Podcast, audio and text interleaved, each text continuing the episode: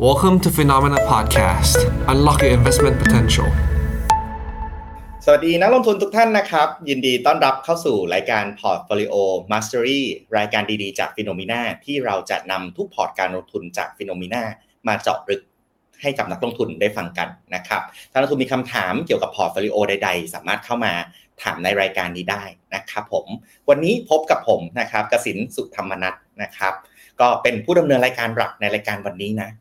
ถ้าใครเห็นชื่อตอนในวันนี้นะครับ เจาะลึกกลยุทธ์ global aggressive hybrid portfolio ผลตอบแทนสูงที่สุดในกลุ่มกูรู portfolio นะครับวันนี้ผมก็เชิญกูรูพอร์ตท่านหนึ่งนะ ซึ่งเป็นกูรูพอร์ตท่านที่เรียกว่าทำผลตอบแทนได้สูงที่สุดในปี 2023 หรือว่าปีที่แล้วเลยนะครับ ก็คือเป็นกูรูพอร์ตของคุณหนุ่มนะครับ คุณหนุ่มเนี่ย คุณหนุ่มชื่อจริงชื่อว่าคุณสมพศพัฒสุวรรณนะครับ ปัจจุบันเนี่ยท่านเป็น CEO ของบริษัทหลักทรัพย์ที่ปรึกษาการลงทุน BNK Value นะครับ เดี๋ยวเราไปพบกับพี่หนุ่มของเรากันเลยนะครับ สวัสดีครับพี่หนุ่มครับ สวัสดีครับผม สวัสดีครับโอ้โหไม่ได้เจอกันนานครับคุณกิ๊กงานเลยครับ สวัสดีปีใหม่ด้วยครับพี่หนุ่ม สวัสดีครับ สวัสดีครับครับวันนี้วันนี้ขอบคุณทางพี่หนุ่มมากนะครับ ที่เสียสละเวลามาพูดคุยกันเนาะผมอะคครัรับบผม ตอนรายการ Portfolio Mastery อะครับพี่หนุ่มเพิ่งจะเริ่มจัดกันเมื่อเดือนมกราที่ผ่านมาเพิ่งจัดกันเมื่อต้นปีนี้เองนะครับเทปแรกของปีเนี่ยผมก็เอา Portfolio ทั้ง 32 พอร์ตของ p h e n o m e n a มารีวิวให้กับนักลงทุนดูว่าเฮ้ยปี 2023 เนี่ยแต่ละพอร์ต performance เป็นยังไงได้ผลตอบแทนเท่าไหร่บ้างนะครับปรากฏว่าโอ้นักลงทุนก็สนใจกันเยอะมาก โดยเฉพาะกลุ่มของของกูรูพอร์ตนะครับก็เห็นพี่หนุ่มเนี่ยมี performance สูงสุดเลย เป็น top performance ในกลุ่มของกูรูพอร์ตนะครับ ก็มีหลังไมค์มาจากนักลงทุนหลายท่านนะพี่ว่า เออ ชวนพี่หนุ่มมาคุยกันหน่อยทำยังไง ปี 2023 นี่เป็นปีที่แบบยากเย็นแสนเข็ญสำหรับนักลงทุนมากเลยนะครับ ก็ดีใจครับที่วันนี้เราได้อยู่กับพี่หนุ่มเนาะแล้วก็มาแชร์กันนะครับนะครับอยากผมยินดีมากครับยินดีมากพี่หนุ่มอาจจะยังมาไลฟ์กับเราไม่บ่อยเนาะอนาคตน่าจะบ่อยขึ้นไม่บ่อยนะครับ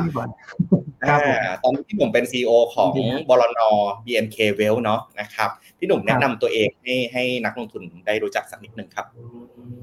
ครับผมอ่าผมชื่อชื่อชื่อชื่อหนุ่มนะครับสมพศพัสวรรณนะ ตอนนี้ก็อ่าเป็น CEO บริษัทหลักทรัพย์ที่ปรึกษาการลงทุน BMK Well นะฮะจริงๆ background ผมไม่ได้เรียน Finance นะครับผมจบวิศวะ engineer อืมนะครับแต่ว่าชอบเรื่องพวกอ่าการเงินการลงทุนนะครับ ก็เลย มาเริ่มเขียนบทความในเว็บเพจเรียกูรูนะครับ แล้วตอนนั้นคุณแบงก์ก็ไปเห็นแล้วก็ชวนมาบอกว่าพี่ลองมาเขียนแล้วก็ลงในเพจ Finno ไหมผมว่าอะก็ก็ดีก็เลยไปลงนะครับ แล้วก็หลังจากนั้นเนี่ยสักพักหนึ่งก็มีน้องติดต่อมาบอกว่าเอออยากจะให้ผมไปทำเป็นกูรูพอร์ตซึ่งตอนนั้นผมก็ยังงงๆอยู่ว่าไอ้กูรูพอร์ตมันคืออะไร ก็เออตอนนั้นก็ก็ลองทำดูก็ก็เออสนุกดี แล้วก็ได้เรียนรู้หลาย ๆ อย่างเพิ่มอะครับผมครับผมขอบคุณครับ ก็ที่ Finnomena เราเนาะพี่หนุ่มก็เราก็มีพอร์ตหลักแหละ ที่เป็นพอร์ตกลางของ Finnomena ที่แนะนำให้กับนักลงทุนนะครับ แต่เราก็ไม่ได้อยากจำกัดเนี่ยพี่ว่าเอ้ยเราจะเป็นพอร์ต Finnomena อย่างเดียวห้ามพอร์ตอื่นมาอยู่ในระบบเราเลยก็ไม่ใช่ เราเป็นแพลตฟอร์มที่เปิดกว้างดังนั้นก็เลยเชิญกูรูดัง ๆ ที่ทำพอร์ตเด่นๆเนาะหลายท่านนะครับ มาทำกูรูพอร์ตกับ Finnomena เราไปเชิญบลจด้วยพี่ เรามี fund house port นะก็คือกลุ่มของบลจเนี่ยมาจัดพอร์ตให้กับนักลงทุนของ Finnomena โดยเฉพาะครับครับครับโอ้ดีนะผมว่าหลากหลายดี ผมว่าเป็นอะไรที่เป็นช่องทางให้นักลงทุนได้เลือกได้กระจายความเสี่ยงด้วยนะครับครับดีมากครับผมครับ ก็เห็นพี่หนุ่ม contribu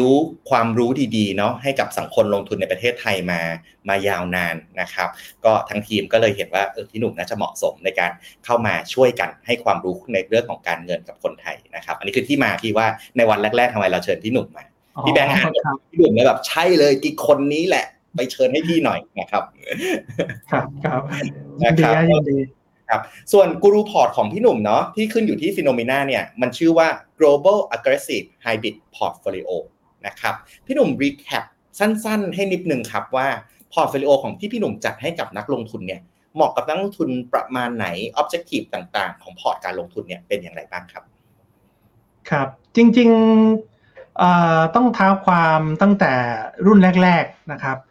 ผมจำไม่ได้ว่าออกพอร์ตตอนไหนนะ น่าจะมี 18 สักอย่างหนึ่ง แต่ไม่เต็มปีนะฮะแล้วก็มาเริ่มปี 19 ตอนโควิดนะครับเอ่อ1920 เนี่ยผมยังเป็นพอร์ตแนวที่เรียกว่าผมผมขออนุญาตแชร์สไลด์นิดหนึ่งได้ไหมครับ ได้เลยครับได้เลยครับอ่านี่ก็จะเป็นเหมือนtime series ของของของของพอร์ตไม่ไม่แน่ใจเต็มเต็มจอหรือเปล่านะฮะลองลองทีมงานช่วยเต็มจอครับได้เลยครับพี่หนุ่มจอนะโอเค ก็คือ เวอร์ชันหนึ่งเนี่ยมันประมาณสักหนึ่งเก้าสองศูนย์สองหนึ่งผมผมจำประมาณตัวเลขประมาณนี้ ก็ยังเป็นพอร์ตแนวที่เรียกว่าเป็น core satellite นะครับ core ก็คือเราทางผม believe เรื่อง Index Fund นะครับว่า Index Fund เนี่ยมันควรจะเป็น core portส่วน Satellite ก็จะเป็นลักษณะของตัว Active นะครับซึ่งเวอร์ชันแรก ๆ เนี่ยตัว Satellite เนี่ยมันเป็นลักษณะกองทุนประเภท global หรือว่าเป็นพวก regional หรือว่าพวก country อะไรทำนองเนี้ยนะครับ ซึ่งพอร์ตเนี่ยมันจะมีหุ้นอยู่สักไม่เกิน 80อะฮะสัก 75 80 อะไรมันอยู่ประมาณนี้แล้วก็ที่เหลือก็เป็นตราสารหนี้อะไรพวกเนี้ยซึ่งพอร์ตพอร์ตเวอร์ชันหนึ่งมันจะเป็นลักษณะของอ global asset allocation เป็นหลักนะครับ แต่พอมาปี 2022 เนี่ย ผมอยากจะเปลี่ยนแปลงวิธีการกลยุทธ์ในการลงทุนนะครับ คืออยากเอาชนะเอ่อตัว Index World ให้ได้นะครับ พราะการชนะ Index World ให้ได้ก็เปลี่ยนนะครับ จากเป้าหมายอยากได้สัก 8%ก็เป็นหาอัลฟาให้มันชนะ Index World นะครับ แต่ว่า Core Satellite กลยุทธ์ยังเหมือนเดิมนะครับ เพียงแต่ว่าตัว Satellite เนี่ยจะเพิ่มตัว sector กับ Thematic เข้ามา แล้วสามารถถือหุ้นได้ 100%นะครับอืมแล้วก็จะมีการเปลี่ยนแปลงด้วยนะครับ ตั้งแต่เอ่อเป็น 2.1 ก็คือ 2023 นะฮะ เนื่องจากว่าพอพอเอ่อเรา launch ตัว 2022 มาเนี่ยมันมันเกิดตัวเฟดขึ้นขึ้นดอกเบี้ยนะตลาดมันลงมานะครับปรากฏว่าพอร์ตเนี่ยลงมาค่อนข้างเยอะนะครับ เพราะว่าตอนนั้นเนี่ยเหมือนเราเลือกพอร์ตที่มันเป็น growth ซะส่วนใหญ่ คือมันมันอาจเราเราอาจจะเราอาจจะทนได้แต่ว่าคนอื่นอาจจะอาจจะทนไม่ค่อยได้นะครับ ดังนั้นผมก็เลย ผมก็เลย adjust port ขึ้นมาใหม่นะ เป็น 2.1 ปี 2023 ก็คือเป็นอืมลักษณะของ core port ก็เป็นลักษณะ growth and value rotation นะครับ Sec- ส่วน satellite ก็เป็น sector rotation อย่างเดียวนะครับ อันนี้ก็จะเป็นลักษณะของของตัวเอ่อตัว concept ของ port นะครับเหมือนกับเป็นพัฒนาการตั้งแต่แบบเวอร์ชันหนึ่งเหมือนเทรน AI เลยครับพี่ train version หนึ่งเวอร์ชันสองตอนนี้สองจุดหนึ่งแล้วนะครับพี่หนุ่ม 2.1ฮะ ตอนนี้กำลังมี2.3แต่ว่าเอ่อกำลัง develop อยู่โอ้กำลังจะถามเลย เพราะ 2.1 เนี่ย จบที่ปี 2023 2024 กลยุทธ์พี่หนุ่มคิดว่ายังไงบ้างครับ คิดยังไงกับตลาดการลงทุนปีนี้บ้างครับพี่เอ่อผมมองว่าเอ่อปีปีนี้นะฮะ 2024 เนี่ย ครึ่งปีแรกเนี่ย ผมยังมองเป็นเอ่อ growth and value ให้มันเบลนกันอยู่ นะครับ คือมันไม่สามารถไปทางใดทางหนึ่งได้นะครับ คือมองก็ยังยังยังไม่รู้ว่าเอ่อมันจะพุ่งไป growth ไหมหรือว่า หรือว่ามันจะตกเป็น value ก็คือผมเลยเบลนนะฮะแต่ผมมองว่าตอนเนี้ย growth มันค่อนข้างแพงครับซึ่งซึ่งเอ่อเวลานักลงทุนมาถามผมว่าควรจะเข้าตอนนี้ไหมผมก็บอกว่ายังสำหรับผมนะ ในพอร์ตในพอร์ตผมนะ ผมบอกว่าให้เขารอก่อน ให้มันมีเอ่อการปรับฐานของของตลาดแล้วคุณค่อยค่อยเข้าไป หรือว่าถ้าคุณจะ DCA ก็ได้นะฮะแต่ว่าหลักๆผมมองว่ามันต้องมีการปรับฐานแน่นอน ครับงั้นแปลว่าครึ่งปีแรกเนี่ย พี่หนุ่มเมื่อกี้พี่หนุ่มบอกคีย์เวิร์ดมาเนาะคือหุ้น growth กับหุ้น value แสดงว่าพอร์ตพี่หนุ่มเริ่ม position ไปทางหุ้นมากขึ้นหรือเปล่าครับ คือพี่หนุ่มมองหุ้น ทั้ง growth และ value สักอย่างมันต้องขึ้นถูกไหมพี่หนุ่มเลยปรับพอร์ตไปทางนั้นครับ ใช่ฮะใช่ เดี๋ยวผมขออนุญาตแชร์อีกนิดหนึ่งนะครับอ่าโอเคดู เดี๋ยวผมพูดถึง Universe ของของพอร์ตนิดนึงก่อนแล้วกันนะฮะ คือพอร์ตเนี่ยผมจะ Universe ผมจะเป็นหุ้นอกองทุนที่เป็นหุ้น global กับ sector และก็ thematic นะครับ จะไม่พยายามเลือก regional หรือกับกับ country นะครับนี่คือนี่นี่คือคอนเซปต์ของ Universe นะฮะคราวนี้ตัวตัว core port นะฮะผมจะใช้หลักการที่เป็น growth and value rotation ลองลองไปอ่านดูบทความได้นะผมผมจะมีบทความอยู่นะครับ ผมขอข้ามรายละเอียดแล้วกันนะครับในการวิจัยเนี่ยผมพบว่าตัวคอพอร์ตเนี่ยปกติคนจะใช้ all world index เป็นหลักนะครับแต่ว่าผลการวิจัยที่ผ่านมาเราเราพบว่า หุ้นที่เป็น world index ธรรมดาเนี่ยทำ performance ได้ดีกว่านะครับ ดังนั้นเนี่ยผมก็เลยเอามาตัว all world index กับตัว growth ตัวหนึ่งนะครับ ซึ่งพยายามหา growth แล้ว ปรากฏว่ามันมันเป็น NASDAQ index นะครับ คือคือตัวคอเนี่ยผมอยากจะเป็น passive แล้วกัน ผมก็เลยได้มา 2 ตัวนะ ก็คือ world index กับ NASDAQ index ที่เป็น passive นะครับ มันก็เลยออกมาอยู่ในรูปนี้ฮะ คืออย่าง TMB WDEQ เนี่ยมันจะเป็น develop market นะครับ หรือว่า index ส่วนไอตัว NASDAQ index เนี่ยมันจะเป็นมันจะเป็น KUSX นะฮะ จริงๆ ไม่ได้อยากเลือกเป็น country นะ แต่ว่ามันไม่มีจริง ๆ passive global growth มันไม่มีผมก็เลยจำเป็นต้องใช้ index ตัวที่เป็น NASDAQ ตัว NASDAQ เป็นตัวแทนนะครับ ครับ ใช่ใช่ แล้วผมก็ไปหา global value อีกตัวหนึ่งก็คือ SCB PGF ก็คือมันเน้นลงทุนแบบหุ้น value นะครับ ก็เลยผสมกันแทนที่ตาม traditional core เนี่ยเราจะใช้ k w o x สมมตินะ k w o x มันลงทุนใน all world index ถูกไหมฮะ แทนที่ใช้ k w o x ผมเบรนสองสามตัวนี้เข้าด้วยกัน ด้วยสัดส่วนประมาณนี้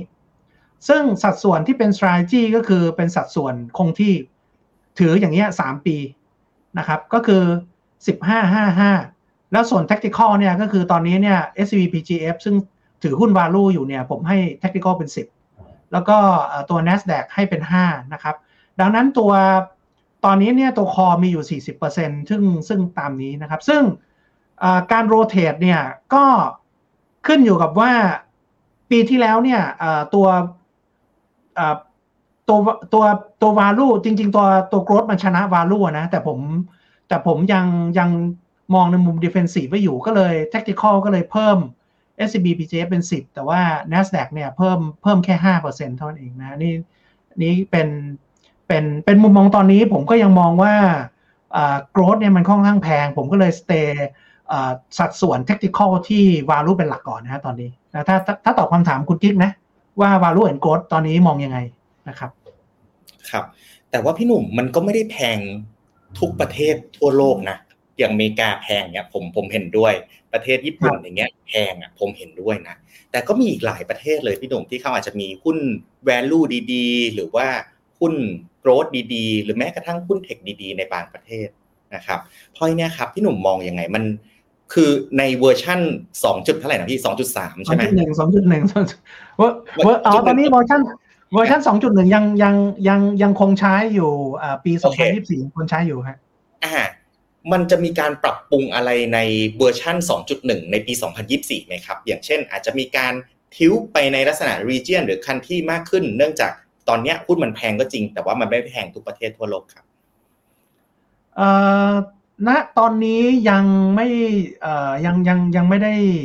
มีเอมว่าจะทำอย่างนั้น เพราะว่า ตัวกลยุทธ์ที่ผมเทสมาเนี่ยมันยังเป็นกลยุทธ์แบบนี้อยู่นะครับอาจจะต้องขอเวลาเหมือนทำเทสเพิ่มเติมนะ ก่อนที่จะล้อนออกมาจริง ๆนะครับอ่าก็เลยจริง ๆ จริง ๆ เห็นด้วยคุณกิ๊กนะว่า หลายประเทศก็ยังยังถูกอยู่นะครับว่าไม่ว่าจะเป็นจีนหรือว่าที่อื่นนะครับแต่ว่าเนื่องจากกลยุทธ์ของผมเนี่ยตัวคอเนี่ยมันเป็นลักษณะของ global fund นะครับ ดังนั้นเนี่ยผมก็เลือกว่า global fund เนี่ย มันจะเป็น value fund หรือว่า growth fund เท่านั้นเอง ไม่ได้เลือกตามว่าเป็น country หรือไม่เลือกตามอะไรคือสเตย์ตามที่กลยุทธ์เราเทสมาเป็นยังไงเราก็ยังทำอย่างนั้นอยู่ครับ อืมครับผมได้ครับอันนี้อันนี้อันนี้อันนี้คือส่วนคอนะครับครับผมโอเคผมขอขออนุญาตเบรกตรงนี้นิดนึงนะครับให้หนุ่มเพื่ออธิบายนักลงทุนเกี่ยวกับเรื่องการจัดพอร์ตแบบ core satellite เนาะนะครับ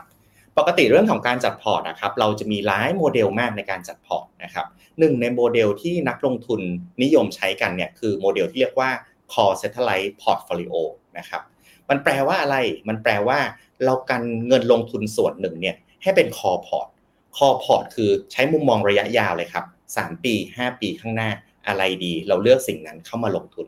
แล้วในส่วนของ core port เนี่ยจะไม่ได้มีการเปลี่ยนแปลงบ่อยนะครับ ข้อเสียของการจัด core port เนี่ยก็คือบางครั้งเราเห็น opportunity มันอยู่ข้างหน้า ถูกไหมเพราะฉะนั้นมันต้องมีอีกส่วนหนึ่งที่เรียกว่าส่วนของ satellite strategy นะครับ ส่วน satellite คืออะไร satellite ก็คือเงินอีกส่วนหนึ่งที่อยู่ในพอร์ตเดียวกันนะ เงิน 100 บาท สมมติเราอาจจะแบ่งว่าเป็น core 60 บาท satellite 40 บาท แล้ว satellite คือเงิน 40 บาทนั้นนะเราเอาไปหาโอกาสการลงทุนเป็นช่วงๆ ไปลงทุนเป็นไม้ๆ ไปจับเต็มๆ ทีละชุดทีละชุด เพื่อให้ overall return ของผลตอบแทนในพอร์ตโฟลิโอเนี่ยมันสูงขึ้นนะครับอันนี้เป็นลักษณะของการจัดพอร์ตแบบคอ satellite นะครับครับขอบคุณมากเลย ไม่ได้ไม่ได้อธิบายตั้งแต่ต้นอ่าคุณกิ๊กอธิบายละเอียดมากนะครับครับผมยินดีครับ ตอนนี้ 173 คนแล้วครับพี่หนุ่มที่รับชมเราอยู่นะครับ สวัสดีนักลงทุนทุกคนนะมีแฟนคลับพี่หนุ่มมาด้วยนะ คุณเอาเลยฮะอาราชิสนะครับ อ๋ออาราชิสโอเคโอเคอ่าเป็น FT FC พี่หนุ่มนะครับ สวัสดีคุณทศพลนะครับทศพงศ์นะครับครับ สวัสดีคุณกนกวัน คุณจิรวัตรนะครับ คุณ Happy Friday นะครับ คุณแวนดี้อ่านี่ขาประจำเราครับ คุณแวนดี้นะครับ อันนี้ก็ประจำครับพี่หนุ่ม คุณ V Win VIP นะโอ้อันนี้ก็อ๋อประจโอเคครับำน่าจะดู Finnomena ทุกวันเลยครับ คุณ V Win VIP โอ้เยี่ยมเลยฮะเยี่ยมเลย มีความรู้ฮะมีความรู้ได้ความรู้ทั้งนั้น คุณพ่อกระต่ายหูยาวเนาะนะครับนี่ก็แฟนคลับเราตัวยงเลยครับ สวัสดีคุณวิวัฒน์นะครับ คุณชุติมาคุณส้มซ่านะครับ คุณตั้งเมนะ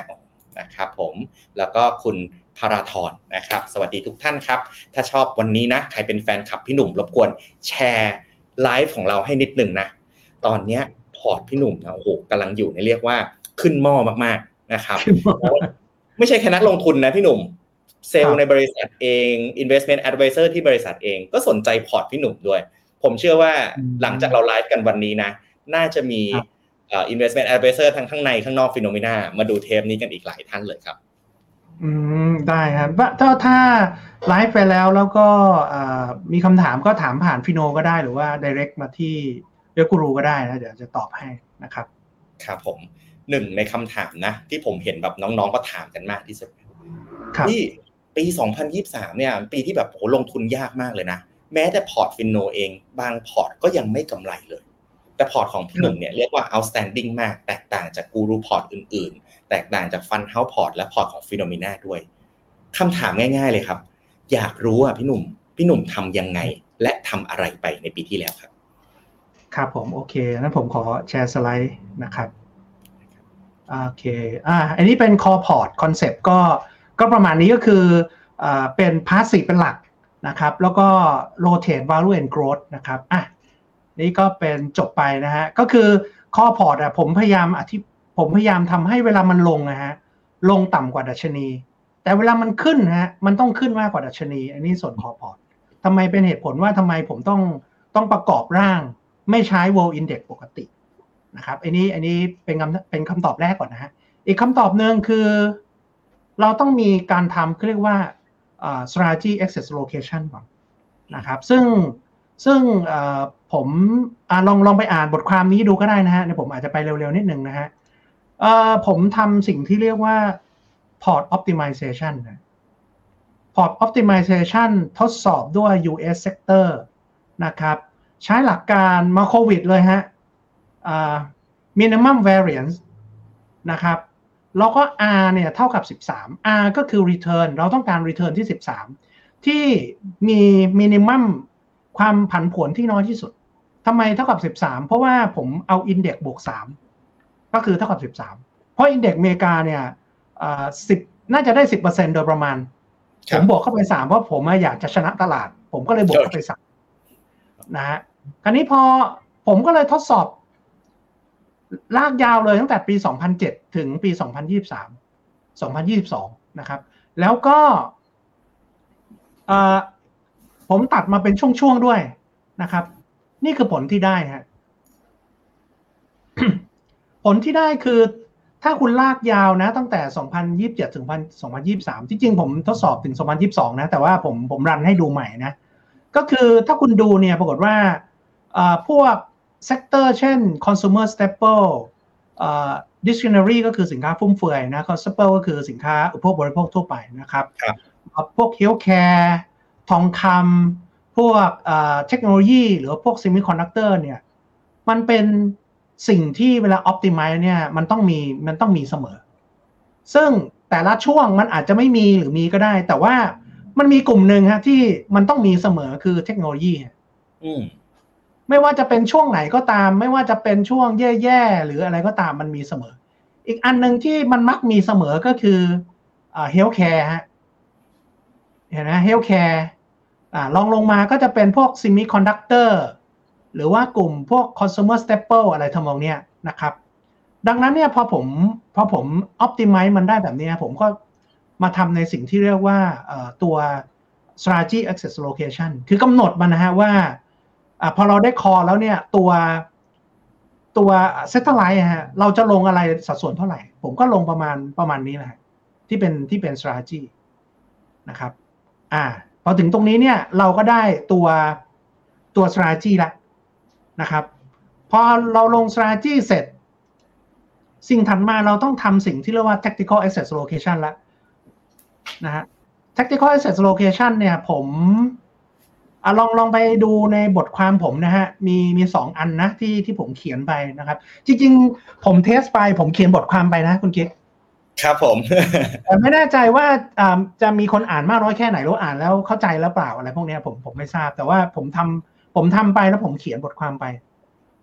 นะฮะพอพอผมพอผมทำ research เขียนบทความพวกนี้ได้เนี่ย ผมก็รู้ว่าอ้าวแต่ละเซกเตอร์เนี่ย มันไม่มีใครหรอกฮะ ที่เป็นที่หนึ่งตลอดเวลา มันมีการ rotate กันตลอดเวลา ดังนั้นเนี่ย ถ้าเราดูปี 2020 2008 คือเป็นปีที่เกิดเอ่อ hamburger crisis นะฮะ โอ้พวก tech พวกอะไรนี้ลงแบบลงกระหน่ำแต่ว่ามี sector อยู่สอง sector ที่ที่ดีก็คือ consumer staple กับ healthcare มันติดลบเหมือนกันมันแต่มันติดลบน้อยนะฮะตรงตรงนี้ฮะ consumer อ่า staple กับ healthcare แต่พอพอตลาดฟื้นนะฮะ เทคโนโลยีมันบวก มันบวกสวนเลยนะครับ ดังนั้นเนี่ยอ่ามันก็เลยมีคอนเซปต์ในการทำ sector rotation ผมก็เลยไปไปเทสนะฮะว่าเอ้ยถ้าเราทำ sector rotation โดย rotate ทุก ๆ 3 เดือนนะมันจะเกิดอะไรขึ้น ปรากฏว่าก็ผลออกมาก็คือ return เนี่ยมันชนะตลาดนะฮะ แต่ว่า impact impact ของมันก็คืออาตัว winning rate มันแค่ 50%คือ tactical เนี่ย โอกาสชนะมันแค่50อ่า มันแค่50แต่ว่ามันถามว่ามันชนะแล้วชนะเยอะ แต่เวลา loss ก็ loss น้อย ดังนั้นเนี่ยมันก็เลยผลรวมมันเลยชนะตลาดนะครับ แต่สิ่งที่ได้อ่าเป็นผลเสกนิดนึงก็คือมันจะมี impact ด้าน cost trading cost ประมาณหนึ่งกว่าเปอร์เซ็นต์ดังนั้นเนี่ยด้วยเหตุผลแบบนี้ผมก็เลยมาสร้างเป็น tactical asset allocation ตามนี้ตามตามที่อยู่ในรูป ก็คือเรามี strategy มี tactical นะครับ ซึ่งตัว tactical ตัวเนี้ยฮะ เราจะมีการหมุน ผมจะดูทุกๆคิวว่าคิวไหนเนี่ยมันตัวไหนมาชนะ แล้วผมก็จะใส่ position สัดส่วนเข้าไปให้มากขึ้น ถ้าตัวไหนแพ้ผมก็จะเอาจะเอาออกนะครับอืมอันนี้เป็นเป็นเป็นคอนเซ็ปต์อ่าคร่าวๆก่อนเดี๋ยวนะ ผมมีอีกสไลด์อ่านี่นี่เป็นเป็นตัวอย่างการทำ tactical asset allocation คือตอนเนี้ยอ่าพอร์ตนี่คืออยู่ในตัวที่เป็น phase recovery นะฮะครับผมก็เป็นกันระหว่างอ่า value and growth แล้วก็ quality โดยใช้ sector เป็นหลัก ถ้าสมมติว่ามีการลดดอกเบี้ยอ่าทุกอย่างดีอ่าเกิด GDP มันกระโดดทุกอย่างมันดีก็เป็น expansion ถูกไหมฮะ ผมครับก็จะเพิ่มตัว ตัวเอ่อเรียกว่าตัว growth มากขึ้น consumer discretionary มากขึ้นอะไรทั้งหมดเนี่ยสัดส่วนมันก็จะไปปรับเป็นแบบนี้ ถ้าเกิด recession มันก็จะปรับมาเป็นอีกแบบหนึ่งครับอ่าดังนั้นมันก็จะวนไปเป็นเป็นลักษณะนี้ดังนั้นเนี่ยตรงนี้ก็เป็นเหมือนเหมือนคีย์อันหนึ่งที่เอ่อที่คุณคิกถามมาว่าเอ้ยผมผมอ่าจัดพอร์ตลักษณะไหนนะ นี่ก็จะเป็นอ่าจะเป็นสองส่วนนะครับ คือสรุปแล้วกันนะฮะ strategy คือเราต้องหาตัวชนะระยะยาว tactical หาตัวชนะระยะสั้นนะครับ นี่ก็จะเป็นตอบตอบตอบแค่นี้ประมาณแค่นี้ก่อนแล้วกัน ครับครับจากที่หมุมจากที่พี่หนุ่มเล่าให้กิ๊กฟังเนาะกิ๊กก็เหมือนกิ๊กสรุปอย่างนี้ได้ไหมครับ พี่ว่าลักษณะของการรีวิว allocation ใน portfolio ของพี่หนุ่มเนี่ยในฝั่งทั้ง tactical แล้วก็ core นะ พี่หนุ่มหลัก ๆ ก็คือรีวิวทุกประมาณทุกสามเดือนใช่สามฮะเดือนประมาณสามเดือน ตอนรีวิวเราก็จะดูนะว่าอะไรที่มันได้ได้รีเทิร์นมาเยอะ พี่หนุ่มก็จะซ้ำที่ภาษาภาษาทางการเงินเขาเรียก follow by ก็คืออะไรได้ลงไปอะเราได้เงินได้รีเทิร์นกลับมา ก็ตามต่อ โดยที่ดูปัจจัยแวดล้อมเกี่ยวข้องด้วยถูกไหมครับอ่าทีนี้ถูกฮะถูกคครัรับบก็คือเป็นเอ่อคล้ายๆเป็น tactical เป็นเป็น trend following เหมือนเหมือนคุณแบงค์อะฮะเขาบอกว่าเขาเป็น trend following ใช่ใช่พี่แบงค์เป็น trend following ครับ สายสายกราฟนะพี่แบงค์เป็นสายกราฟใช่โอเคใช่ใช่เพราะฉะนั้นเนี่ยพี่หนุ่มกำลังบอกว่าเฮ้ยกิ๊กมันไม่ได้มีสูตรตายตัวหรอกในการจัดพอร์ต แต่ว่าการจัดพอร์ตแบบไหนจะทิ้วไปทาง growth หรือทิ้วกลับมาทาง value มันขึ้นอยู่กับภาวะเศรษฐกิจในช่วงนั้นๆ ว่าเราอยู่ในอะไร เราอยู่ใน crisis หรือเปล่า อยู่ใน crisis อะจัดแบบหนึ่งนะ เราอยู่ใน growth state หรือเปล่า growth state จัดอีกอีกอย่างหนึ่ง หรือ expansion state ก็จัดอีกอย่างหนึ่งถูกไหมครับ ถูกฮะถูกอ่าเราก็ต้องดูอ่า ก็คือเวลาจริง ๆ จริง ๆ เราก็ต้องดูด้วยว่าเวลาเวลาเราทำแบบอ่า export ตัวตัวตัว ETF คือจริง ๆ ผมหลักการผมแบบ ผมไม่ได้มองกองไทยเลยนะ ผมมองเป็น ETF ต่างประเทศ ครับ เสร็จแล้วผมอนุมานเอาว่า กองไทยอะฮะ มันเป็นฟีดเดอร์ออกไปข้างนอกอืม ดังนั้นผมอนุมานเอาว่ากองไทยมันอ่ามันควรจะได้รับผลกระทบคล้ายๆกับ ETF ต่างประเทศ เช่นถ้าสมมติว่า ETF ต่างประเทศหุ้น tech มันขึ้นเนี่ย กองไทยที่มัน tech มันควรจะขึ้นด้วย ครับนะฮะผมก็เลยเลือกอาผมเลยวิวผมก็คือมองไปที่ต่างประเทศเป็นหลัก แล้วดูดู flow ของ sector นั้นๆ ที่ต่างประเทศ แล้วค่อยค่อยมาดูว่ากองไทยจะเอากองไหน ครับ ครับนะฮะมันมันอาจจะแปลกๆหน่อยนะ ไม่หรอกครับไม่หรอกครับ ก็เวลาวิเคราะห์แบบ global นะ ผมเห็นหลาย ๆ house ทำแบบนี้เหมือนกันที่เป็น global firm คือเวลาเขาวิเคราะห์อย่างเขาจะจัดพอร์ตกองทุนเนี่ยเขาไม่ได้ดูกองทุน แต่เขาดู global allocation ก่อนควรอยู่อะไรเท่าไหร่ แล้วพยายามสร้าง proxy สำหรับแต่ละ asset class ก็คือใช้ตัว ETF เนี่ยแหละครับ หรือว่า index บางอย่าง เพื่อเป็นตัวแทนว่าเฮ้ย asset class นี้ allocation แบบนี้หน้าตา performance มันจะเป็นยังไง แล้วสุดท้ายเนี่ยเขาก็ค่อยมาหากองทุนอีกทีครับพี่ว่า กองทุนในประเทศของเขาเนี่ยกองไหนที่สามารถ track index ของเขาได้ หรือมันมีกอง active ไหมที่มันสามารถทำได้ชนะ index นั้นๆนะครับผมว่าสไตล์ของพี่หนุ่มวิธีที่พี่หนุ่มใช้อะมันเป็นวิธีที่ยอมรับกันระดับสากลทั่วโลกอยู่แล้วนะครับอืมโอเคเมื่อกี้เพราะตอนเมื่อกี้พี่หนุ่มแง้มมาแล้วนิดนึงนะว่าพี่หนุ่มคิดว่าภาวะเศรษฐกิจปัจจุบันเนี่ย เราอยู่ใน stage ของการ recovery ที่เข้าใจถูกไหมครับ อ่าถูกครับผมว่าอยู่ใน recovery คือมันไม่ได้เลวร้ายขนาด จะกลับไปจุดเดิม ผมผมไม่ได้มองเลวร้ายขนาดนั้น แต่ถามว่ามันจะ expand ไหมก็ ก็ยังยังยังไม่ได้เห็นสัญญาณที่ชัดเจนขนาดนั้น ก็เลยครับเป็นเหตุผลว่าผมอะยังไม่ได้ทำอะไรกับพอร์ตเลย ก็คือยัง stay แบบนี้อยู่นะคือยังเป็นสัดส่วนระหว่างอ่าถ้าถ้าถ้าดูตามอ่า table นะฮะ นะครับก็คือเป็นระหว่าง sector ที่เป็นเป็น growth กับ value นะครับจริงๆ Morningstar ได้มีการทำสำรวจนะครับว่า sector ไหนเป็น growth sector ไหนเป็น value เนี่ยคือ sector ที่เป็น growth ก็คือมีเทคโนโลยี มี semiconductor มีทุก thematic อะไรพวกเนี้ยจะเป็น growth นะครับsector ที่เป็น blend ก็คือพวก healthcare มันจะเป็น blend นะครับส่วน sector ที่เป็น value จริง ๆ คือ consumer staple พวก utility พวกเอ่อ industrial อะไรทำนองเนี้ยนะครับ ดังนั้นเนี่ยตอนนี้ผมก็เลย blend กันนะฮะว่าเอ่อ growth กับ value เนี่ยสัดส่วนมันเท่ากันเพราะว่ามองว่ายังอยู่ใน phase recovery แต่ว่าไม่ได้บูมาก แต่ไม่ถึงขนาดแบบโอ้โหเป็น value ซะส่วนใหญ่แบบมองเลวร้ายไม่ไม่ไม่ขนาดใช่ อันนี้เห็นด้วยเลยนะ ผมก็คิดว่าเราผ่านจุดต่ำสุดกันมาแล้วแหละพี่หนุ่ม เราไม่น่ากลับไปเหมือนเดิมอีกแล้วเหมือนปีสองสองสองสามเนาะ สิ่งที่เรากังวลกันหลักๆ แบบ เรื่องเงินเฟ้อ มันก็ค่อยๆ ปรับลดลงมา เราเห็นสัญญาณการปรับลดที่ชัดเจนเราก็ไม่ได้คิดว่าในอนาคตเงินเฟ้อมันจะดีดกลับไประดับ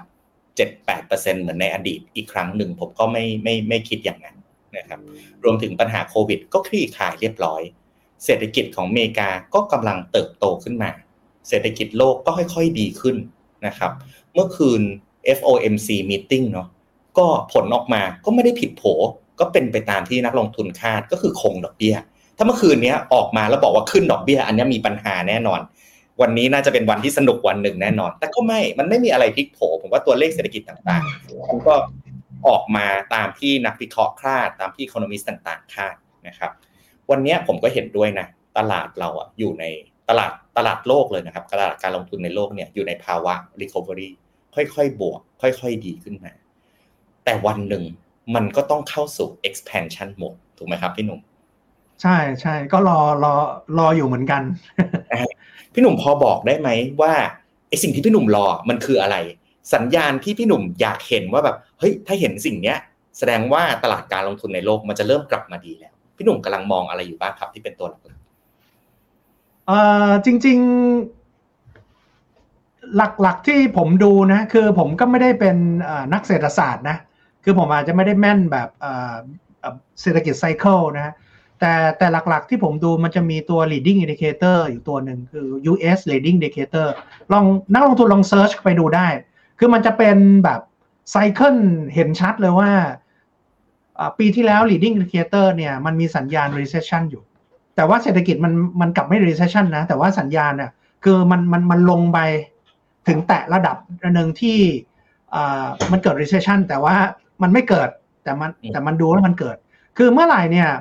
ไอ้ตรงนั้นมัน pick up แบบมี slope ขึ้นไปอะ ผมว่าอันนั้นน่าสนใจว่ามันจะกลับมา เพราะเท่าที่ดู back ดู back กลับไปตั้งแต่ปี 2007 เนี่ยมันจะเป็นอย่างนั้นเลยเป็น cycle เป็นอย่างนี้เลย ผมก็เลยจะดูตัวนั้นเป็นหลัก คือ คือจริง ๆ มันมีหลายประเทศนะ มียุโรปมีอะไรพวกนี้แต่ว่าผมดูอเมริกาเป็นหลัก เพราะว่าอเมริกาเป็น เป็นจุดกำเนิดของฟันโฟแล้วก็มีมีคล้าย ๆ ว่าสามารถมีอิทธิพลต่อตลาดหุ้นโลกแล้วกัน ผมก็จะดูตรงนั้นเป็นหลักนะฮะครับผมพี่ต้องหมายถึงตัว ตัวตัวที่เป็นไอ confidence board leading economic index อันนั้นใช่ใช่ตัวนั้นแหละฮะ ตัวนั้นแหละครับผม โอเคโอเค ครับผมอ่าอ่าอ่าก็ก็เอ่อถ้าถ้าถ้าคุณกิ๊ก แชร์แชร์ตรงนั้นได้ก็ก็ก็จะได้ให้นักลงทุนดูได้ ครับผม เดี๋ยวขอดูก่อนมันมีชาร์ตไหมครับ ตัวเนี้ย LEI อะที่ฟิโนเมนาก็ดูเป็นหลักเหมือนกันครับหนุ่มมีอีกตัวหนึ่งที่เราดูก็คือเอ่อ economic surprise index นะครับโอเคก็เป็น index indicator อีกตัวหนึ่งที่แบบสรุปภาพใหญ่ ๆ ที่เป็นภาพแมกโรแล้วก็เลือกเฉพาะตัวเลขทางเศรษฐกิจที่สำคัญเนี่ยเอามาประกอบเป็น index อันนั้นนักทุนก็ดูเหมือนกัน แต่ผมอะปลายปีที่แล้วในทุก ๆ ปีนะครับปลายปีเราก็จะออกมุมมองของปีถัดไปเนาะปลายปี 23 แล้วก็ออกมุมมองของปี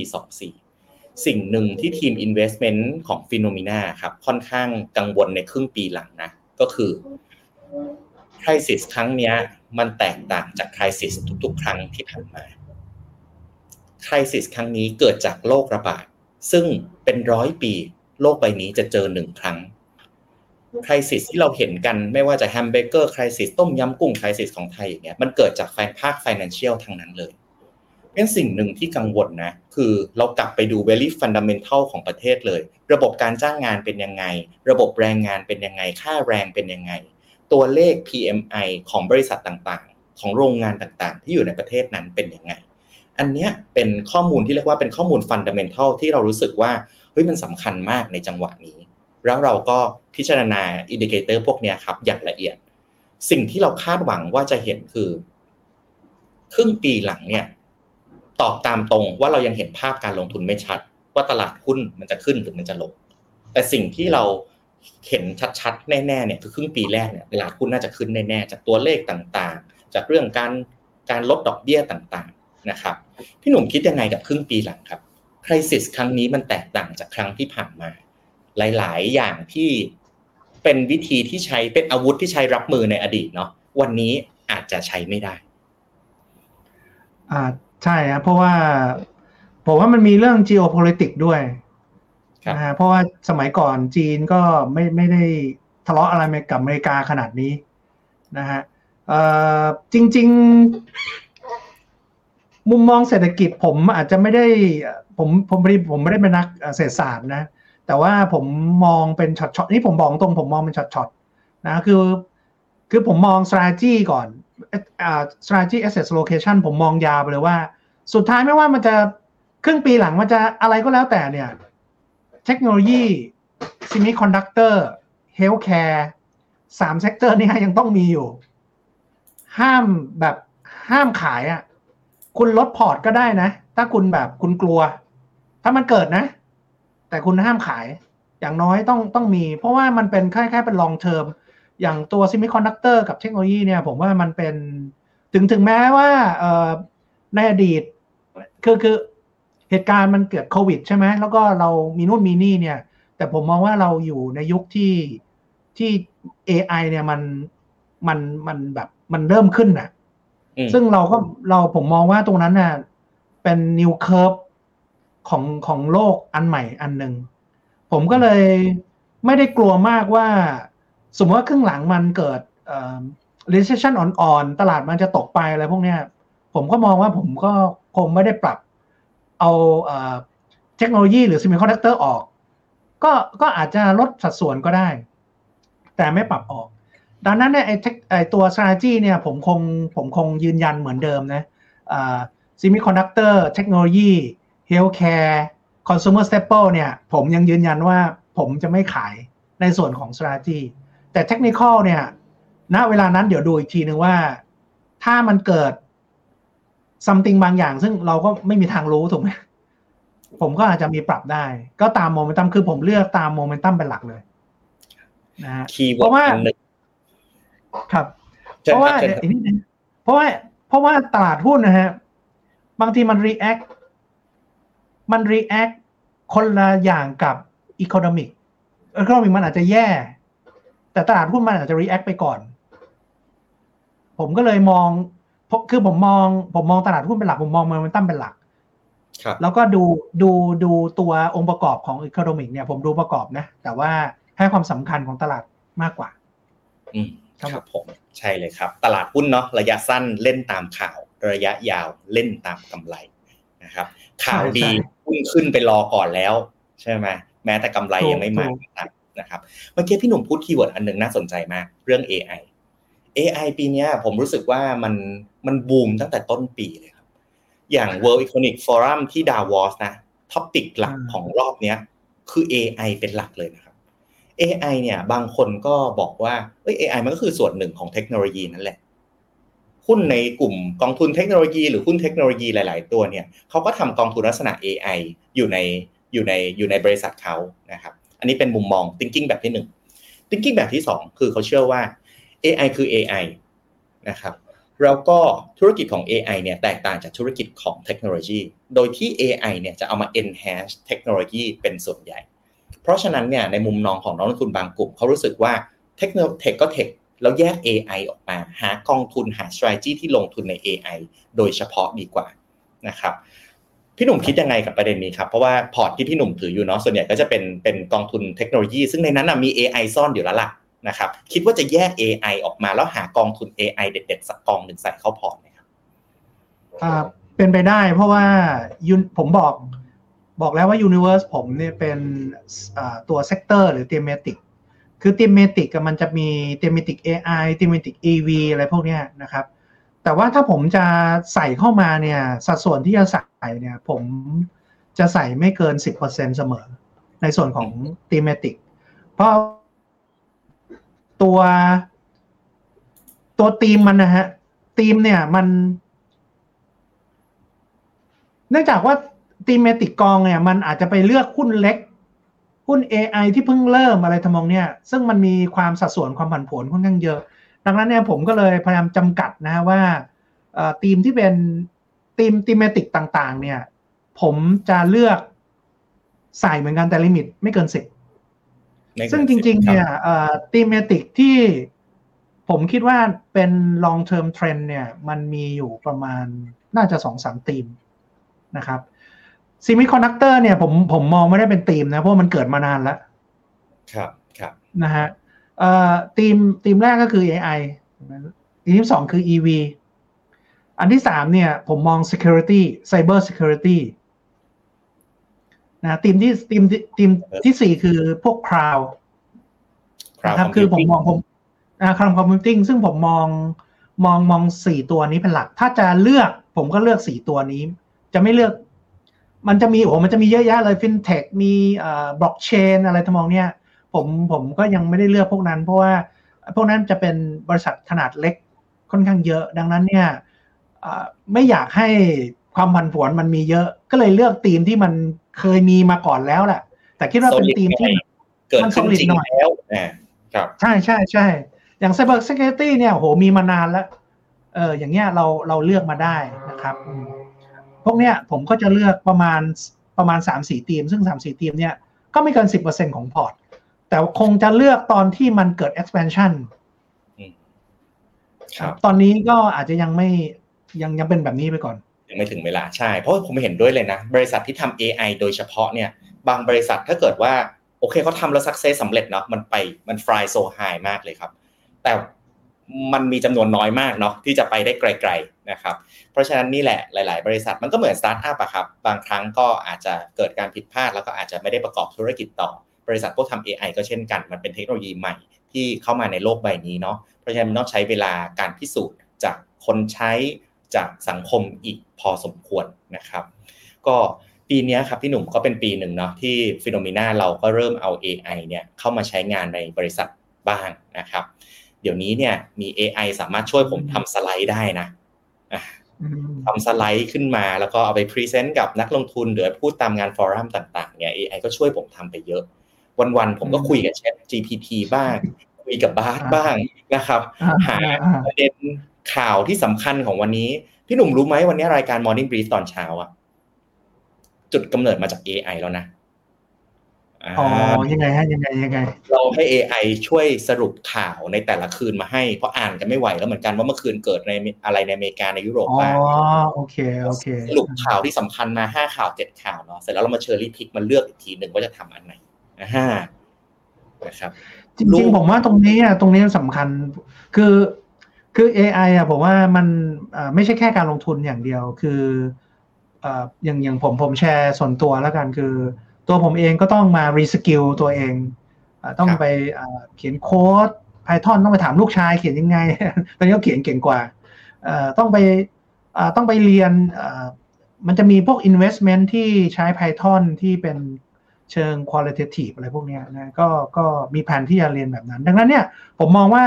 mending machine พวกนี้มันจะช่วยเราได้ในอนาคต ถ้าเราไม่ถ้าเราไม่ปรับตัว reskill เนี่ยมันก็ จะสู้เขาไม่ได้นะครับอืมแล้วตอนนี้เริ่มเริ่มเอา AI มาใช้ที่ที่ BMK Well แล้วยังครับพี่ยังเลยยังเลยยังฮะยัง ก็เดี๋ยวเดี๋ยว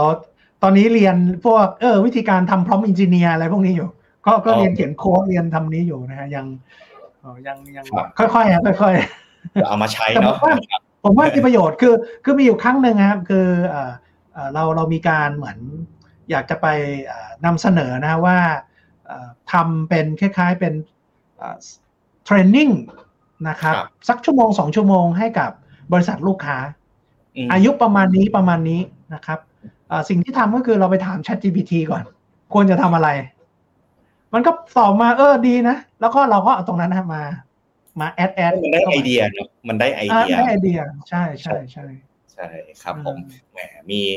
FC พี่หนุ่มมาอีกแล้วนะครับ คุณบนบุญเขียวนะครับ FC ท่าน CEO นะครับพี่หนุ่มครับนะครับ ครับมีมีคำถามแวะตอบคำถามจากนักลงทุนบ้างนะครับ ก็คุณมีคุณสุรพัฒน์นะครับ พี่หนุ่มถามว่า ตอนเนี้ยพอร์ตกูรูพอร์ตของ Wealth Guru เนี่ยตอนนี้บวกได้กี่ปีต่อกันล่ะครับจริง ๆ ถ้าผมจำไม่ผิดก็คือ ปี 20 น่าจะประมาณ 11%นะฮะ แล้วก็ปีปี 21 น่าจะประมาณ 6-7%ประมาณนั้นนะครับ แล้วก็แต่ปีที่แล้วอย่างที่ผมบอกก็คือ ผมมีการอัดตัวโกรดเข้าไปเยอะนะฮะ มันก็เลยลงมาลบมาประมาณเกือบ20นะแล้วก็ค่อยๆเพิ่มเข้ามา ปีนี้ก็ประมาณ 15 นะครับ ดังนั้นเนี่ยโดยส่วนใหญ่จะบวกย้อนปีที่แล้ว ครับ ก็คือมีลบปีหนึ่งเนาะคือปีสองสองนะครับ แต่สองสองผมว่าลบทุกคนนะพี่หนุ่มครับครับเป็นปีที่เล่นยากจริง ๆนะครับนะครับอ่าแฟนคลับเราอีกท่านหนึ่งนะครับ คุณวีวิน VIP นะ พี่หนุ่มคิดยังไงกับจีนครับ มุมมองเข้าถั่วได้ไหม ตอนนี้เข้าถั่วจีนได้หรือยัง พี่หนุ่มคิดยังไงครับประเด็นนี้ไอ้นี่มุมมองผมนะ อย่าไปอย่าอย่าอย่าเพิ่งเชื่อนะครับ คือเอ่อ ถ้าเราดูจากประวัติศาสตร์จีนเนี่ย จีนเป็นลักษณะของเชิงคอมมิวนิสต์แล้วก็เป็นสังคมนิยมนะครับ แล้วตอนนี้มีปัญหากับกับฝั่งตะวันตกค่อนข้างเยอะ เพราะว่ามันมีสงครามยูเครนอะไรพวกนี้ด้วยนะครับ ดังนั้นเนี่ยผมมองค่อนข้างจะไม่ positive เท่าไหร่กับจีนแล้วกัน ผมอาจจะ bias ว่า เอ้ย เวลาคุณเป็นคอมมิวนิสต์หรือว่าคุณเป็นสังคมนิยมเนี่ย คุณสามารถสั่งได้เลยว่าวันนี้คุณอยากจะทำอะไร ซึ่งมันมีความเสี่ยง ซึ่งผมมองว่านักลงทุนเนี่ย มันถูกก็จริงแต่ว่า มันพรีเมียมมันมันลดลงมาตาม risk นะฮะอเมริกามันแพงแต่ว่าเขาได้พรีเมียมเรื่องการเติบโตเรื่องเอ่อ ecosystem อะไรของเขานะฮะแต่จีนเนี่ย เราไม่รู้นะว่าแบบ อยู่ๆก็ shadow bank ล้ม อยู่ๆก็นู่นนี่นั่นมัน คือมันมันไม่คือคือมันมันยังมีเงาเงาเทาๆอยู่ข้างในซึ่ง ซึ่งเป็นผมนะ เป็นผมผมยังไม่เข้า อันนี้ อันนี้ อันนี้อาจจะอาจจะ ผมรอจนแบบมัน confirm ผมจะไม่เข้าไม้แรกแล้วกัน แต่ว่าถามว่าเข้าไปก่อนได้ไหมก็ได้ฮะ สักห้าเปอร์เซ็นเข้าไปจิ้มไว้ก่อน แต่ถ้าสมมติว่า เอ้ยมันเป็นเทรนด์ขึ้น ก็ค่อยๆ เพิ่มเข้าไปครับ นะฮะนี่มุมมองผมนะจริงๆประเด็นนี้เห็นด้วย จริง ๆ มุมมองเราใกล้ๆกันครับพี่หนุ่มมุมมอง Finnomena ตอนนี้คือ จีนก็เริ่มมีข่าวดีหลาย ๆ ข่าวออกมานะ ข่าวดีล่าสุดเนี่ยคือการลด RRR Required Reserve Ratio นะครับมันเป็นการไล่เงินออกจากระบบของธนาคารที่จีนออกมาให้เกิดกระตุ้นการปล่อยกู้มากปล่อยปล่อยสินเชื่อมากขึ้น กระตุ้นให้คนเนี่ยเอาไปใช้จ่ายกันมากขึ้น ซึ่งเวลาจีนลด RRR มาแค่ 0.5%เนี่ย โอ้โห มันเป็นเงินมหาศาลที่มันจะ inject เข้าไปในระบบของจีน overall เนี่ย ผมรู้สึกเหมือนกันว่า ผมไม่ได้ trust เศรษฐกิจจีนขนาดนั้นว่า มันจะเติบโตได้ดีมากๆ เนาะ แต่ว่าการที่เขา action ต่างๆครับ การเป็นคอมมิวนิสต์มันมีข้อดีข้อเสีย ข้อดีคือไม่ต้องถามใครฉันทำได้เลยเนาะ ข้อเสียก็คือฉันไม่ต้องถามใครฉันทำได้เลยเหมือนกันนะครับ ถูกไหมมันเป็นทั้งข้อดีและข้อเสีย เนี่ยคนลด RRR ไม่ต้องถามใคร แต่มีปริมาณเงินมหาศาลที่กำลัง inject เข้าระบบ economic ของประเทศจีน ส่วนตัวเนี่ยผมมุมมองทาง Finnomena นะครับ เราก็ไม่ได้เชียร์ลูกค้าเข้าจีนนะปัจจุบัน แต่เราอยากให้ลูกค้าเนี่ยกลับไป revisit portfolio ดูว่าคุณมีจีนกี่เปอร์เซ็นต์ คนไทยมีจีนเยอะมากนะครับ คนไทยไปลงทุนในจีนเนี่ยหลักแสนล้านบาทนะเยอะมากๆ นะครับ เวลาที่ถ้าเกิดลูกค้ามีจีนบอกเข้าไปดูแล้วบอกโอ้โหมีอยู่สามสี่สิบเปอร์เซ็นในพอร์ตขายเลยครับ จังหวะที่จีนขึ้นมันคือจังหวะในการขายของคุณ ลูกค้าบางคนบอกเนี่ย วันนี้ไม่มีจีนอยู่เลยอะจังหวะเนี้ยเก็บได้นะ ผมเห็นตามพี่หนุ่มเลยห้าเปอร์เซ็นสิบเปอร์เซ็นเก็บได้นะครับ เพราะฉะนั้นคำตอบตรงนี้ครับคุณ v ีบิน VIP มันอาจจะขึ้นอยู่กับขึ้นอยู่กับ state อ่า position ของพอร์ตเราด้วยเนาะว่าปัจจุบันเนี่ยเราอยู่ที่ไหนเยอะนะครับ ใช่ใช่นี่เห็นด้วยนะก็คือ ถ้าสมมติว่ามีอยู่แล้วสามสิบเปอร์เซ็นก็ไม่ควรจะไป จริง ๆ ควรจะลดอะ เออครับครับนะครับจริงคุณหนิงนะครับ คุณหนิงถามว่า แย่จังครับ เข้าตลาดหุ้นนอกช้าไป ขึ้นมาแพงจัดจัดมัวแต่เก็บทองคำแท่งหนุ่มมองยังไงกับทอง ยังถือได้ไหม หรือว่าปล่อยไปเถอะทองอตามตัว optimization นะฮะที่ที่โชว์เมื่อกี้ก็คือ ทองคำยังเป็นสินทรัพย์ที่คนยังคงมีอยู่ ตลอดเวลานะครับ ดังนั้นผมก็ก็ยังคิดว่าตอนนี้ยังเมนเทนอยู่สิบเปอร์เซ็นก็ยังเป็นตัวเลขที่ที่โอเคอยู่ ผมว่ายังยังเมนเทนนะสิบเปอร์เซ็นแต่ถ้าเมื่อไหร่แบบเกิด crisis อันนี้ต้องเพิ่มอาจจะเป็นยี่สิบอะไรทำนองนี้นะครับ ครับครับโอเคสำหรับมุมมอง Finnomena เนาะตอนนี้เราลด เรามีเพิ่งมีการปรับพอร์ตใหญ่ไปนะครับ มี 4 พอร์ตที่ Finnomena ปรับใหญ่ไปเนาะเรามีการ strategy หลักๆ ของการปรับพอร์ตเนี่ยคือเราเอาทองคำออกจากพอร์ตทั้งหมดนะครับแล้วก็เอา REIT ออกจากพอร์ตทั้งหมด Switch allocation ไปที่กองทุนตราสารหนี้ลักษณะแบบ unhedged นะครับ ก็คือกอง KF SIN CF X A เป็นกองทุนพิมโก้ครับ กองทุนขวัญใจชาวไทยเนาะพิมโก้ GIS นะครับ ก็มี strategy ที่แบะไปตรงนั้น แล้วก็เงินที่อยู่ใน REIT เนี่ยวันนี้เราก็แนะนำนักลงทุนว่าขายออกเถอะแล้วไปลงทุนในหุ้นบางตลาดดีกว่านะครับ อืม อันนี้เห็นด้วยเพราะว่าเออถ้ามีคนมาถามผมว่าเหมือน ถ้าเขาไม่อยากได้หุ้นร้อยเปอร์เซ็นมีมีกองตราสารหนี้ได้ไหม ผมก็แนะนำกองที่เป็น duration ยาวหน่อยนะครับ อันนี้เห็นด้วย เพราะยังไง ยังไงเนี่ย ดอกเบี้ยก็มันต้องลดอยู่แล้วแหละแล้วก็ตอนนี้เนี่ยลดดอกเบี้ย แล้วเราไปซื้อ duration ยาวหน่อยนะฮะมันก็ได้เปรียบใช่อย่างกองอย่างกองวันนี้ผมเข้าไป study กอง PIMCO ครับพี่หนุ่มพิมโก้ GIS เนี่ย วันนี้กองแม่เนี่ย ให้ผลเขา running yield อยู่ประมาณสักเจ็ดเปอร์เซ็นก็คือถือหนึ่งปีได้ yield เจ็ดเนาะแต่ว่าบลจในไทยก็จะมีอยู่สองแบบนะ คือเอาพิมโก้มา แล้วก็ทำเป็น hedge กับทำเป็นไม่ hedge ไอกองทุน hedge วันนี้ถ้าเข้าไปดูนะ hedging cost ของการป้องกันความเสี่ยงดอลลาร์บาท อายุประมาณหนึ่งปีเนี่ย วันนี้ต้นทุนอยู่สามเปอร์เซ็นต์ต้นทางมาเจ็ดลบสามเหลือแค่สี่เปอร์เซ็นเท่านั้นเอง อันนี้คือสิ่งที่นักลงทุนจะได้ แต่ถ้าเป็นกองที่เขาปล่อยไม่ได้เฮดเนี่ย ต้นทางมาเจ็ดหักค่าธรรมเนียมหักอะไรนิดหน่อย อาจจะเหลือหกไปปลายนะครับ ลูกค้าก็จะได้ไปเต็มหกไปปลายแต่แต่แต่ก็จะมีความเสี่ยงเรื่องค่างเงิน ก็ต้องไปลุ้นดอลลาร์บาทอีกทีว่า ถ้าดอลลาร์บาทแข็งนะ มันแปลว่าลูกค้าจะได้รับผลตอบแทนน้อยลงจากการลงทุน แต่ถ้าดอลลาร์บาทอ่อนไปเรื่อยๆ ลูกค้าก็จะรับผลตอบแทนส่วนเพิ่มเหมือนกันครับเอ่อไอตรงบาทตรงนี้ผมผมเคยทำเหมือนดูย้อนหลังไปสักสิบกว่าปีแล้วเนี่ย ผมว่าโดยเฉลี่ยบาทบ้านเราอะมันอยู่ที่สักสามสิบสาม นะฮะซึ่งซึ่งผมมองว่าอันนี้อาจจะแล้วแล้วแต่ถ้าสมมติว่าเราสามารถลงทุน direct ที่ global bond ได้ อันนี้ก็ได้เปรียบนะฮะแล้วก็ถ้ามันต่ำกว่าสักสามสิบห้าผมไม่แน่ใจตอนนี้เท่าไหร่น่าจะสามห้ามันถ้าต่ำกว่าสามห้าผมว่าก็ก็ก็เขาซื้อได้นะ ตัวพวกบอลพวกอะไรพวกนี้ ครับ ตอนนี้สามห้ากว่าพี่ตอนช่วงนี้ปานก่อนแต่สุดท้ายนะ ผมดูนะค่าเงินบาทนะ ต้นปีปลายปีมันก็ไม่ได้ต่างกันมากหรอก ไม่ต่างกันหน่อย ซึ่งถ้าคนเลือกไปเฮชนะ แล้วดอลลาร์บาทเนี่ย ถ้าเกิดแข่งไม่เกินสามเปอร์เซ็นต์คนกลุ่มนั้นขาดทุนนะ เพราะต้นทุนการเฮดจิ้งคือสามเปอร์เซ็นต์ต่อปีนะครับใช่ใช่ใช่ครับ อาจจะขอแวะอีกสักสองคำถามเนาะ แล้วก็อาจจะเดี๋ยวช่วงสุดท้ายอาจจะฝากพี่หนุ่มไว้นิดนึงว่าอาจจะขอให้ wrap up portfolio global hybrid portfolio ของพี่หนุ่มนะครับ แล้วก็แนะนักลงทุนให้นิดนึงว่าตอนนี้พี่หนุ่มคิดยังไง ถ้านักลงทุนต้องการลงทุนในช่วงนี้ลงได้หรือไม่นะครับ เดี๋ยวเราไปตอบอีกสองคำถามก่อนครับพี่นะครับโอ้คุณสินีนาบอกว่าคำตอบพี่หนุ่มนี้ตรงตรงใจมากๆนะครับ ก็คุณครับคุณสินีนาครับนะครับ คุณดอย Investor นะนะครับ กลุ่ม semi ครับพี่หนุ่มมองกลุ่มนี้ยาวแค่ไหนในการลงทุน แต่พี่หนุ่มใส่เป็น core พอร์ตนี่ core พอร์ตนี่คือยาวอยู่แล้วผมผมใส่เป็น strategy เป็นระยะยาวอยู่แล้ว ดังนั้นเนี่ย คือในโลกนี้ไม่มีทางไม่มี semiconductor ฮะผมบอกงี้ดีกว่าคือมันเหมือนมันเหมือนน้ำมันอิเล็กทรอนิกส์ฮะคือคุณต้องมีมันถึงจะมันถึงจะมันถึงจะวิ่ง มันมันไม่เหตุผลว่าทำไมอเมริกาถึงทำสงคราม อะไรนะ semiconductor war กับกับจีน เพราะว่า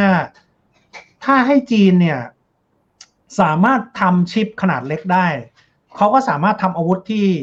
มีความแม่นยำสูงได้ ดังนั้นเนี่ยผมมองว่า semiconductor คือ key strategy ของทางตะวันตกดังนั้นตัวนี้ผมเลยมองยาว เพราะว่า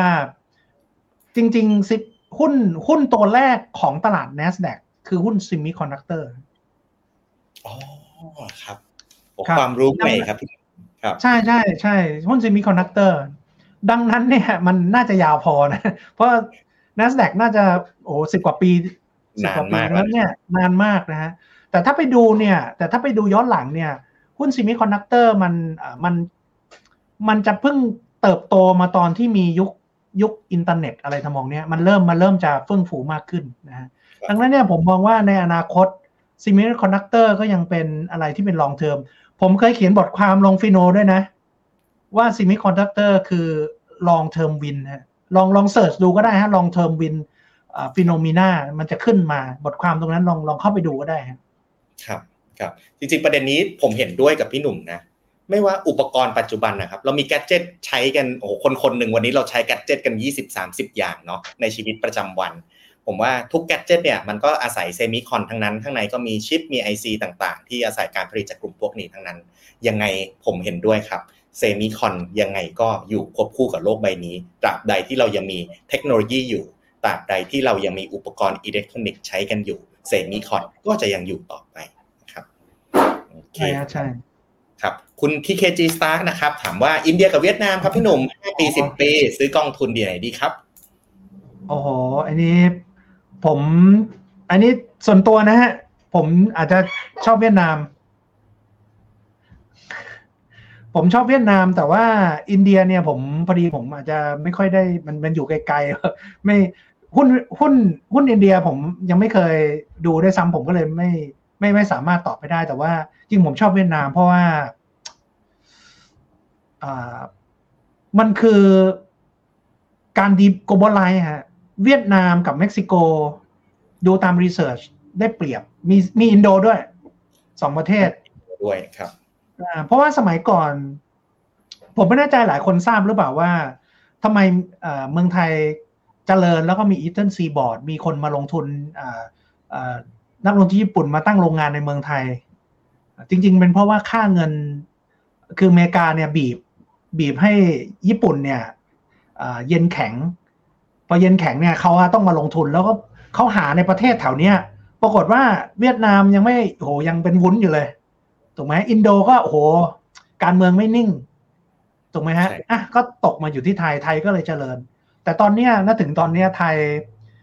aging society ละนะครับเอ่อเหมือนกับคือผมไปฟัง Standard w e l l มานะเขาบอกว่าไทยเหมือนอผู้หญิงที่เริ่มแก่แล้วแต่ว่าเวียดนามกับ อ่ออินโดนีเซียเหมือนสาวสะพรั่ง ดังนั้นเนี่ยผมเลยมองว่าถ้าผมให้ผมเลือกนะเวียดนามกับอินเดีย ผมอาจจะเลือกเวียดนามนะฮะเพราะว่ามองว่ามันก็น่าจะเหมือนไทยที่ทุกคนก็มาตั้งฐานการผลิตอะไรพวกเนี้ยนะครับ ครับครับมุมมองคล้ายๆ กันครับพี่หนุ่มฟิโนเมนาเราก็ชอบเวียดนามเหมือนกันเนาะหลักๆเนี่ยมันคือเรื่องของโครงสร้างประชากรที่ประชากรส่วนใหญ่เนี่ยเขาเป็นแบบป่องกลางป่องกลางใช่ก็คือมี ชนชั้นแรงงานอยู่เยอะ ขณะที่ประเทศไทยเนี่ยป่องป่องล่างใช่ไหมครับ ผู้สูงอายุเราเริ่มเยอะขึ้นมากขึ้นเรื่อยๆ เพราะฉะนั้นอย่างที่พี่หนุ่มบอกเลยเทรนด์ของ deglobalization เริ่มมีการตั้งโรงงานต่างๆ ในเวียดนามกัน เราเห็นบริษัทเทคโนโลยีใหม่ๆ หลาย ๆ บริษัทเริ่มเข้าไปตั้งโรงงานที่เวียดนาม วันนี้เนี่ยแล้วคนในเวียดนามเนี่ยเขาก็พร้อมที่จะทำงานเหล่านั้นด้วยนะครับ ผมคุยกับเพื่อนที่ไปทำธุรกิจที่เวียดนามครับพี่หนุ่ม เวียดนามตอนเนี้ยหนึ่งใน demand หลักก็คือเป็น demand เกี่ยวกับเรื่องโปรแกรมเมอร์เพราะเขาเขียนโปรแกรมกันเยอะมาก โปรแกรมเมอร์หนึ่งคนที่เวียดนามเนี่ยไม่ได้ทำงานบริษัทเดียวนะ บางคนโอ้ทำงานสองบริษัททำงานสามบริษัท เพราะมันไม่พอจริงๆเพราะมีความต้องการเยอะมาก ที่สำคัญคือประเทศเวียดนามเองเนี่ยรัฐบาลเขาก็มีความสัมพันธ์อันดีกับหลาย ๆ ประเทศ วันเนี้ยเวียดนามมีสนธิสัญญาทางการค้าเยอะมาก ส่งของไปอเมริกาก็ได้ ส่งของไปจีนก็ได้ ส่งของไปยุโรปก็ได้ ส่งมาเอเชียพวกเราเองก็ได้ เพราะฉะนั้นเขามีความได้เปรียบทางการค้าทั้งในเรื่องของการผลิตกำลังคนที่ผลิตสนธิสัญญาทางการค้าที่ทำอยู่กับทั่วโลกนะครับ แต่ข่าวร้ายคือเมื่อวานเนี่ยเวียดนามตกลงไปเยอะพอสมควรนะครับ ผมว่านะครับมันก็เป็นเป็นตลาดเขาเป็น frontier market อะอืมมันก็เลยมันก็เลยเป็นแบบนี้นะฮะนักครับลงทุนที่ลงทุนก็ต้อง limit เปอร์เซ็นต์ในการลงทุนไม่ใช่แบบไปใส่ซะเต็มร้อยอะไรพวกเนี้ยนะฮะก็ก็ก็ลองดูนะครับครับผมโอ้พี่หนุ่มครับ วันนี้นักลงทุนชอบไอเดียของพี่หนุ่ม ชอบหลักคิดของพี่หนุ่มกันเยอะมากเลยครับ มีคุณคุณดอยอินเวสเตอร์เนาะบอกวันนี้ฟังพี่หนุ่มได้ไอเดียหลายไอเดียสนุกมากนะครับขอบคุคุณณมากวิครับวัฒน์นะครับไลฟ์วันนี้ดีมากๆนะครับอ่า คุณวีวินไอพีดีใจที่ยังชอบเวียดนามอยู่นะครับมีกำลังใจ ถือต่อไปนะ คุณวีวิน VIP ถือด้วยกัน ผมถือเวียดนามมาตั้งแต่ปี 2019 แล้ว ผมยังไม่เคยขายเลยอืมอืมถือต่อไปยาวๆนะครับ ปีกลางปีที่แล้วพี่หนุ่มเราก็เชิญดร.นิเวศน์ ดร.นิเวศน์บอกว่าวันเนี้ยพอร์ตอะเวลาที่เขาได้กำไรจากหุ้นไทยได้ปันผลจากหุ้นไทยเนี่ย วันเนี้ยเขาเริ่มเข้าเวียดนามเวียดนามกันละนะครับ ก็ หลายๆผมว่าหลาย ๆคนนะมีมุมมองที่ดีต่อเวียดนามจริงๆนะครับ แต่ว่ามันเป็น frontier market frontier market ก็คือตลาดชายขอบมันคืออะไร ตลาดชายขอบคือตลาดที่ยังโตไม่เต็มวัยยังพัฒนาไม่เต็มที่ เพราะยังมีความเสี่ยงหลาย ๆ เรื่อง โดยเฉพาะความเสี่ยงเรื่อง governance นะครับเรื่องการทุจริตต่างๆ ในบริษัทอันเนี้ยเราเห็นเป็นเห็นเห็นจำนวนมากในตลาดที่เป็น frontier market แต่สุดท้ายนะครับ วันนี้เวียดนามมีนักลงทุนต่างชาติเข้าไปลงทุนเยอะขึ้น สภาพต่างๆ ในเวียดนามไม่ว่าจะเป็นสภาพการประกอบธุรกิจ ภาษาของผู้คนที่เมื่อก่อนพูดภาษาอังกฤษกันไม่ค่อยได้ วันนี้ค่อยๆดีขึ้นหมด ภาครัฐเริ่มมีการปรับตัว เริ่มมีมาตรฐานกรตของเวียดนามเริ่มสร้างมาตรฐานใหม่ๆขึ้นมามากขึ้น ตลาดนี้กำลังพัฒนาครับ แล้วในวันที่เวียดนามได้รับการอัปเกรดจาก Frontier Market มาเป็น Emerging Market เหมือนประเทศไทย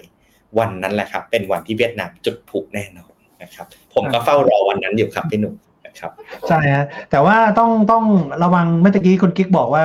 เขามีเรื่อง governance นะก็นึกถึงตอนสมัยไทย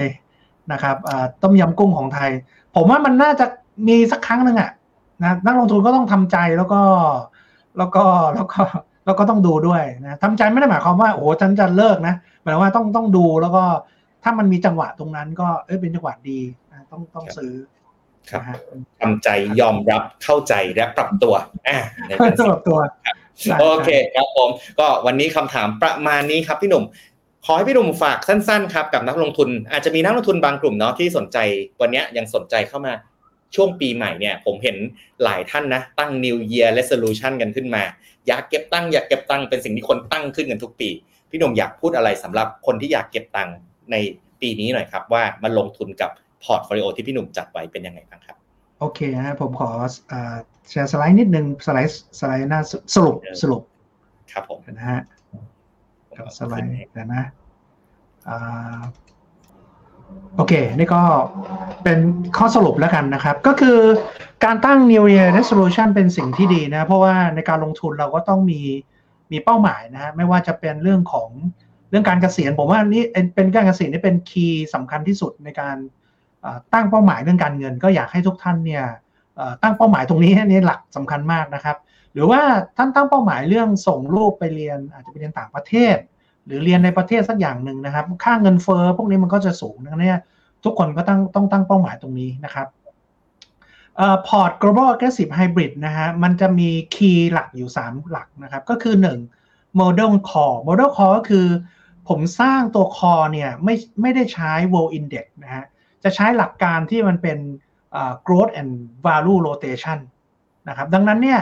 คอจะพยายามให้ชนะตลาดตอนขาขึ้น ให้ชนะตลาดด้วยตอนขาลง คือชนะตลาดตอนขาลงติดลบน้อยกว่าตลาดแล้วกันนะครับ แล้วก็มีการทำที่ว่า strategic access location คือ เราต้องถือผู้ชนะระยะยาวนะครับ แล้วก็ทำ tactical access location คือ หาผู้ชนะระยะสั้นด้วย sector rotation อย่างที่ผมบอกไปนะครับแล้วเนี่ย